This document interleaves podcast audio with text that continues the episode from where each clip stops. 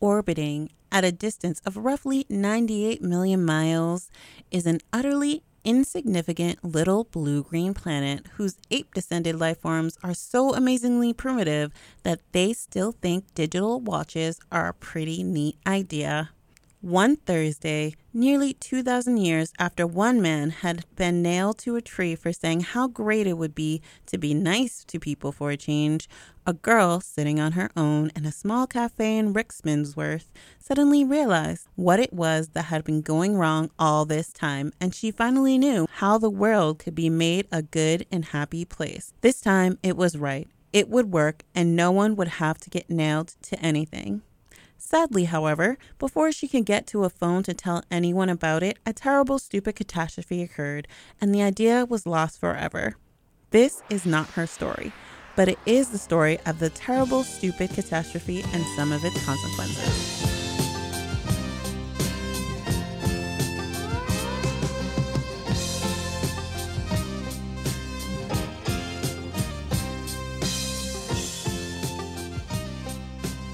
You're listening to XP Hunter.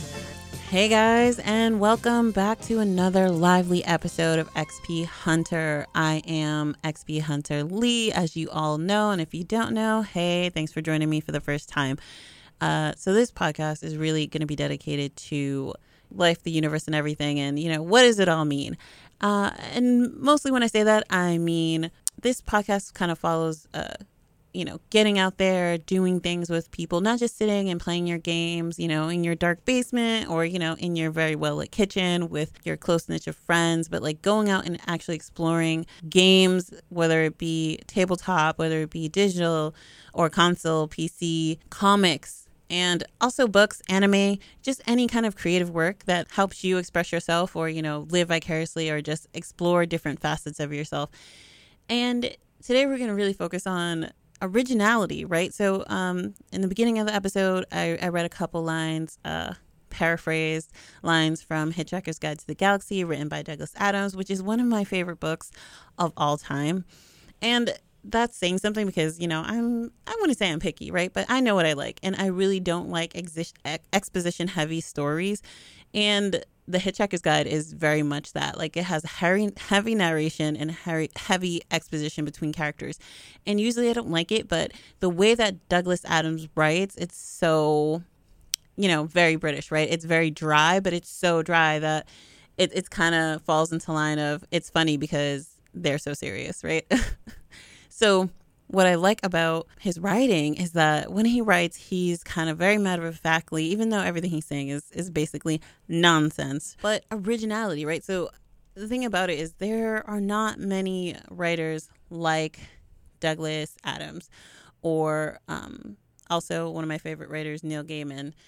And the thing about it is that in today's day and age, you know, of social media and selfie and selfies in video games where they don't really belong, uh, it seems like originality is not the name of the game. It seems like everyone's kind of flocking toward uh, pre-existing ideas, and so you know you'll probably say, "Oh, well, there." Okay, let's slow down. There are obviously a lot of different arguments that are vying for attention here, right? So there is the side that says there are actually hundreds, probably thousands, probably millions, because there are 7 billion of us on the planet, but there are probably hundreds of thousands at least of creative people who are writing screenplays, who are writing stage plays, who are uh, writing uh, uh, video game scripts, who are uh, dungeon masters and writing, or even just writers for tabletop games where they write new campaigns and stories, right? There are tons of people out here writing and creating original work uh, with their imagination. But then you have the other side where the kind of creative mediums that reach the most amount of people are controlled by a people who are not creatives they are paper pushers or you know people who are hell-bent on you know profit just sheer profit um, and they they reach the most amount of people, and so they, I guess, we'll say, don't take chances. So the argument here is, okay, we want, we are lacking a creative edge, right? So all the movies that are coming out recently are not original creative works. So um, I know I've been seeing a lot, a lot of commercials on YouTube uh, for what is it, Shaw and Hobbs, Hobbs and Shaw, whichever way it goes. But it's the Fast and the Furious presents Shaw and Hobbs. So these are reoccurring characters from a movie franchise that God should have died like a bunch uh, years ago, but it's on like its eighth iteration and now ninth if you want to ca- count this uh, offshoot. And so the thing is, it's like, okay, but these are not original characters. Like, I've seen them before. I kind of know what they're about. They're not giving me anything really new. This is just, you know, you're in a Zemil action movie. So it's kind of frustrating. So a lot of movies that are cult classics that people love, Office Space, um, Hitchhiker's Guide to the Galaxy, which was has had like a few iterations. The radio version. There have been two movie versions, um, one for TV and one that was a major motion picture. Um, the Matrix, I guess, to some people, cult classic by now. Um, the Dark Crystal, even though God, that was a horrible movie, but like it has this following. People love it. Um, but the thing is, those stood out because they were so different. But the movies that are coming out now, like they just remade a live action version of Aladdin, and they just remade a live action of The Lion King that's going to be coming out um, sometime soon. And so the issue that I'm having is these are all stories that I already know, regardless if they look real. Because, you know, Aladdin, in the case of Aladdin and Lion King, those were animated shows uh, or movies originally, and now they're making them in, I don't know, real D, whatever. but the thing is, I already know that story. This is, um, I mean, it's still an original work, but it's something I've already seen. It's not challenging my belief. It's not introducing new characters or telling me something that I missed from the first story that was cut from the first time they made the story. And so for me, I just kind of feel like, you know, it it really amounts to nothing. And even when it comes to screenplays, like or book publishers, like uh, people in the industry will tell you, yeah, we get thousands of scripts every year. And I I will admit obviously every script is not going to be a winner, right? I mean, as a creative, you love your work, but that doesn't mean every work you create is amazing. But out of those thousands or hundreds, maybe, you can't tell me there's not one original idea for you to create. And the thing is, is that it's a little frustrating for people, for me personally, because I like what's new, what's different. So when they remade Alice in Wonderland, even though it was it was a hot mess. I mean, there's a lot of it was a good idea, poor execution, which could be said for a lot of movies.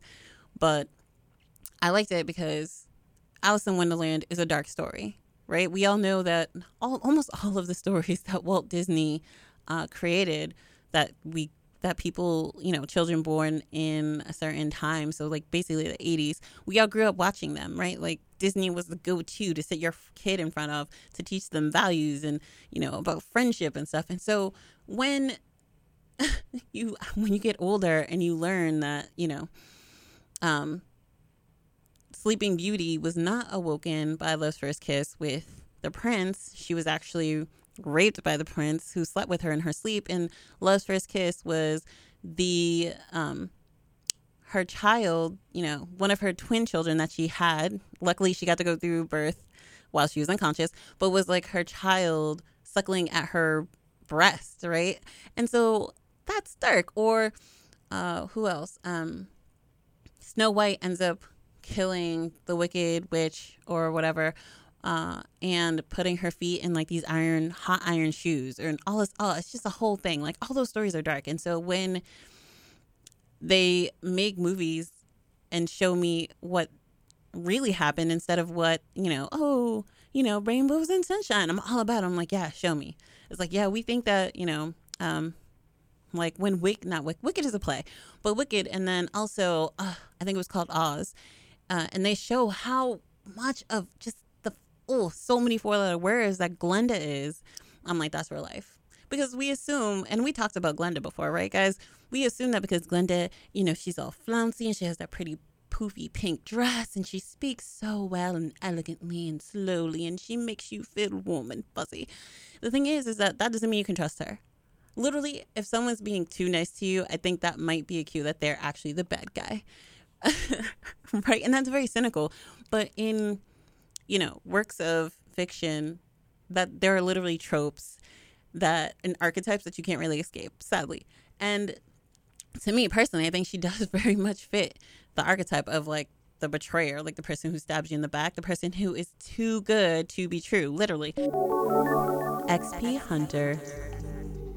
Being an XP hunter isn't all killing death claws, getting high scores, and swilling way too much Red Bull. It's also about getting out there and exploring the real world around you. This season, we're going questing in a big, big way. Conventions, guild meetups, and cosplay DIY. I'll be there doing and experiencing everything. Next time, I hope to see you IRL. You're listening to XP Hunter when they present it to you, you're like, mm, yes, that is a good story. And it adapts the work in a way that makes sense. It's not just a reissue of the same old thing. Um, and so there are two sides to the story, right? There's money. And so when you run a company, a business, you know, the whole point is to make money. And a lot of companies that produce comics, that produce um, video games, that produce movies, they're focused on making money, right? Like someone has to be worried about the money because money pays people. Money is how you feed yourself. Get that. But you have companies, and I say companies, I really mean like what? Five? There are five companies who supply uh, the world in, I'll say America, but also by extension the world. They pr- provide for them what they would call entertainment or creative medium. And it sucks because so to make money, they can't or I won't say can't. If you have a lot of money, you have a lot to fall back on. So you don't there's not really a lot of percussion, right? Um repercussions. So it's not like if Marvel was like, well, you know, we've been reusing these same superheroes for the last 80 years. Hmm, let's launch a new superhero who it, it has no ties to any superheroes that are existing today. Let's bring in you know, to bring some good. Well, let's bring in one of the Muslim superheroes. And there are Muslim superheroes. They started like making comics um, in a lot of Arabic speaking countries. And like, that's super exciting. So it's like, let's import a Muslim superhero into our, or let's collaborate. Let's collaborate with them and let's bring in a Muslim superhero to like join the Justice League, right? And someone will say, obviously, there will be a devil's advocate who say, oh, well, some of our readers might not read because they feel some type of way about Muslims or, um, you know, it just, uh, oh, there are all sorts of arguments. It's just like when uh, Captain America died and they made, oh, they basically made the Falcon take over for him. And everyone was so upset, like in real life and in the comic book. People were like, oh, like, how can he be Captain America? And you know, I, in my heart, I want to believe that they're saying that because Captain America is Captain America. And while his power set is not unique, he himself is unique. Just like his leadership and, you know, his personality, he he is semi unique in and of himself, right?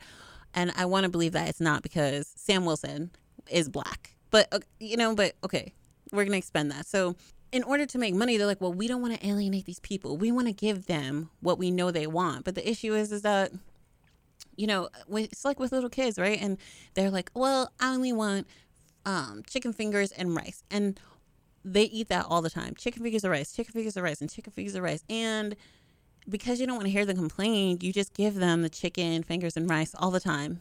And you never put your foot down and say, nope, you got to eat a vegetable. Because if you don't eat a vegetable, then I don't know, you're going to get scurvy or you're going to, you know, get some vitamin deficiency. And then that's more trouble for the both of us than we both need. Uh, and so instead of doing that, you just always feed them the chicken fingers and rice. And so they grow up malnourished because they're not getting any vitamins um, that they really need. And so that's, I feel like, how companies that are just focused on making money, even if they do something, you know, out of left court and it doesn't do as well as they wanted to, which means it makes millions of dollars.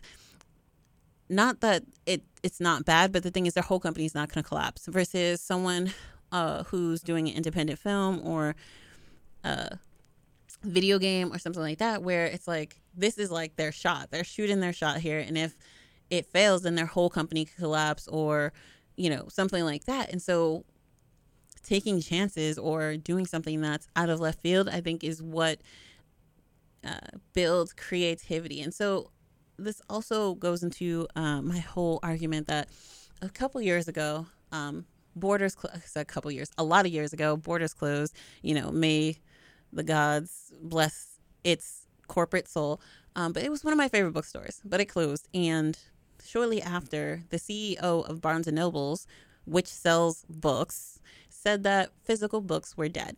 And I was just, I was so offended. I wanted to write him a very strongly worded letter because I love physical books. And to be honest, like technology is great, Kindles are great. I have a Kindle Fire myself.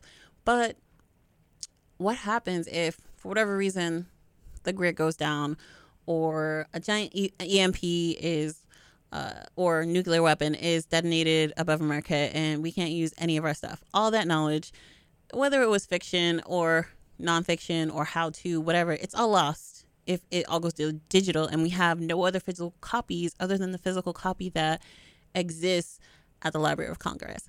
Um, that's ridiculous to me. That sounds kind of crazy. And so I think with the addition of technology, um, we're kind of we're kind of re- regressing here um, because instead of becoming more creative, instead of reading more, whether it's physical or digital, or whether it's flexing our creative muscles by reading a murder mystery and a good murder mystery where you actually have to think about what's happening or who's there, who's not there, and the way that the the writer is writing. Um, when you take those things away from people, it kind of lessens what they're looking for, right? So you the the company that wants to make money is saying, "Well, we're giving we're giving people what they want." Right? But the thing is that people really don't know what they want and they keep eating this regurgitated story over and over again because they're not being presented with anything else. So they have very low expectations. And there's obviously a subset of people who, you know, they go to art museums and they do stuff like that. And uh, they kind of know better. But for your average person, they're if you're not exposed or if you're not predisposed to go out and find the other, the different stuff, then you're create you, you just lack creativity. And I think that companies kind of um, encourage that lack of creativity because it makes it easier for them to get money from people. But I mean, at a certain point, even now, it's like it's just kind of lazy. Like a lot of uh, YouTubers are kind of like, oh, it's like Batman versus Superman. Everyone was like, oh, this movie's to be great. And the premise of it is great, right? I mean, there's been comics about it. I mean, this is based on a comic, but their execution of something that could have made them billions of dollars, rightfully so, turned out really bad. I mean, they still made a lot of money because people were like, well, I'll give it the benefit of the doubt. And they went and they saw the movie. So they got that money because there was, I mean, you can't make a judgment on something unless you've seen it. Although I did, I didn't go, I didn't pay money to see that. I was like, no, thank you. They did it and they literally just kind of jammed a bunch of stuff into a story. And this is so silly because obviously everyone knows that DC and Marvel are trying to compete, or I say that DC is trying to compete with Marvel because Marvel kind of has the formula down packed. But, you know, they just took the route of trying to draw in as many people as possible versus being creative, right? So, not only is this story arc already a published story as a comic, which they could have followed it. I mean, not book by book, right? Because there are probably like a million um a million I say there were probably like 10 12 uh this story arc probably co- covers 10 or 12 issues uh of a comic book and it might even branch out into some other publications from DC. Uh, and so obviously you can't do 10 and 12 films, right? But they didn't have to put in Steppenwolf and they didn't have to also throw in, you know, they just, oh man, they just tried to cram a bunch of stuff. Sorry, Steppenwolf is from a different thing. He was on my mind though. Um, but they just tried to cram in a lot of different stories into this one movie, which was a bad idea because if you never read a comic book or especially a DC or even a Marvel comic book, a lot of the stories, the best story arcs, like you know, a death in the family, killing joke, there's a lot of intricacy in the story. And especially if you are not a comic book reader, which are the people that DC and Marvel are trying to pull in, right? Because they want them to be invested and to come and see it. But there are a lot of intricacies that go into the story that you definitely need background information for. You need to know that this person had a prior relationship with that person and they killed this guy's uncle and so obviously this person hates them but they have to work together it's a whole thing and so when you don't build those relationships when you don't um show everything you know and show guys not tell always show not tell if you're not showing people that those relationships, that anger, that hatred that's in the background, then your story kind of sucks. And no matter how well your movie is produced, and a lot of times the, the movies are produced really poorly because now instead of it's like, oh, how can we finagle this to look real with a real person? It's like, well, let's just pay money to do CG. And people are getting real tired of that real fast. I'll be right back after a brief musical interlude with I'm Going Down by Mary J. Blige.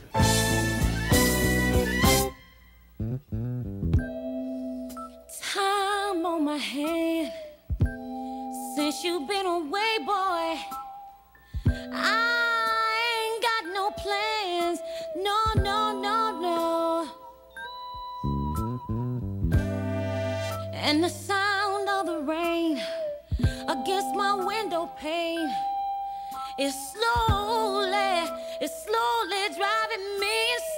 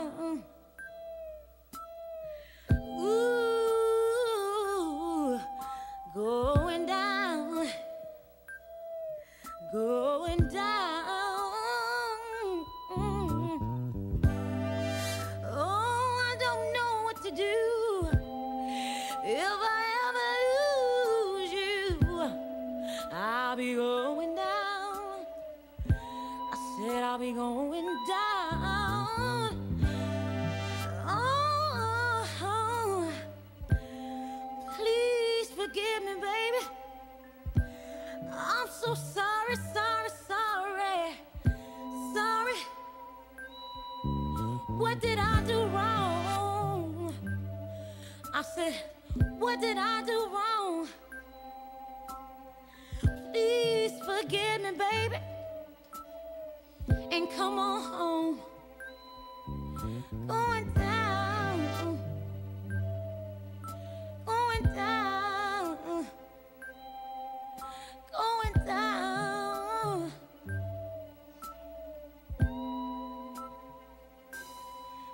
Mm.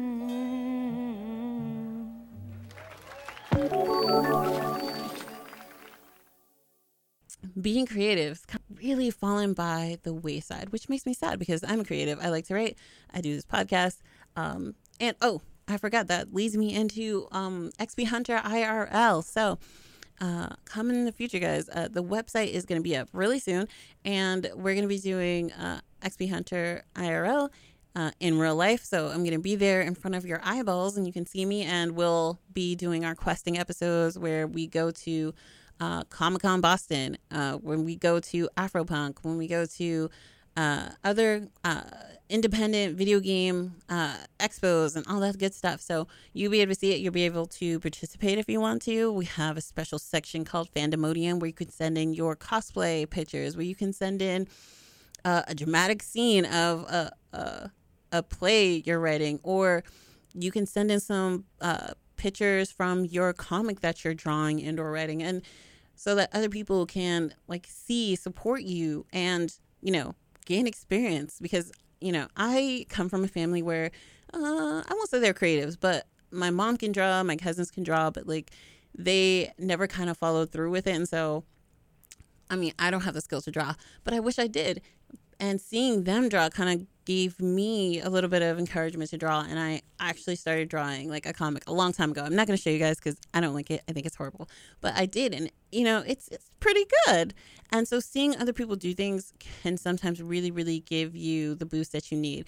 And imagination right? So someone writes that you know the sky is blue because uh you know someone cried and there's actually an ocean above us and they cried a whole ocean and you know bibbity bobbity boo and you're like that's so silly. But you know if it's a sci-fi fantasy uh, novel you're like mm, i never thought of that. That's a good explanation of why the sky could be blue. Or we live in a big dome and the sky is really glass and it's just a reflection of the ocean below. And you're like oh that's interesting.